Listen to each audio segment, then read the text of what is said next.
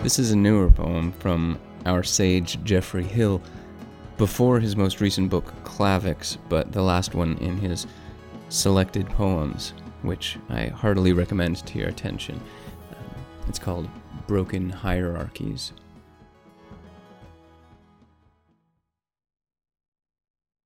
When to depict rain. Heavy rain.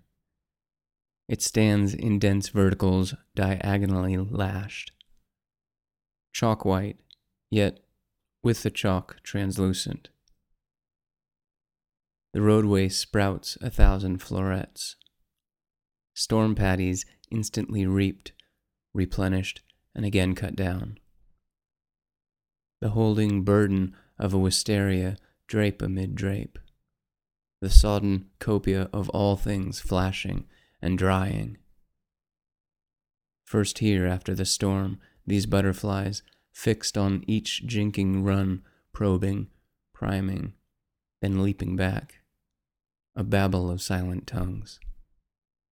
And the flint church also choiring into dazzle.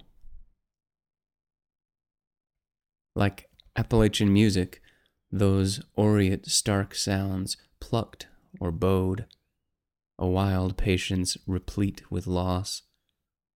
The twinkled dulcimer, scrawny rich fiddle gnawing, a man's low voice that looms out of the drone.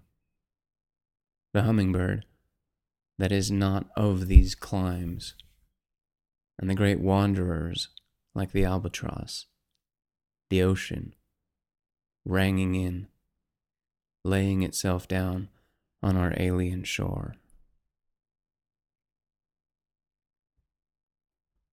That was Broken Hierarchies by Geoffrey Hill. This is Misha Willett reading, after quite a while, sorry about the long pause, Poems for the People.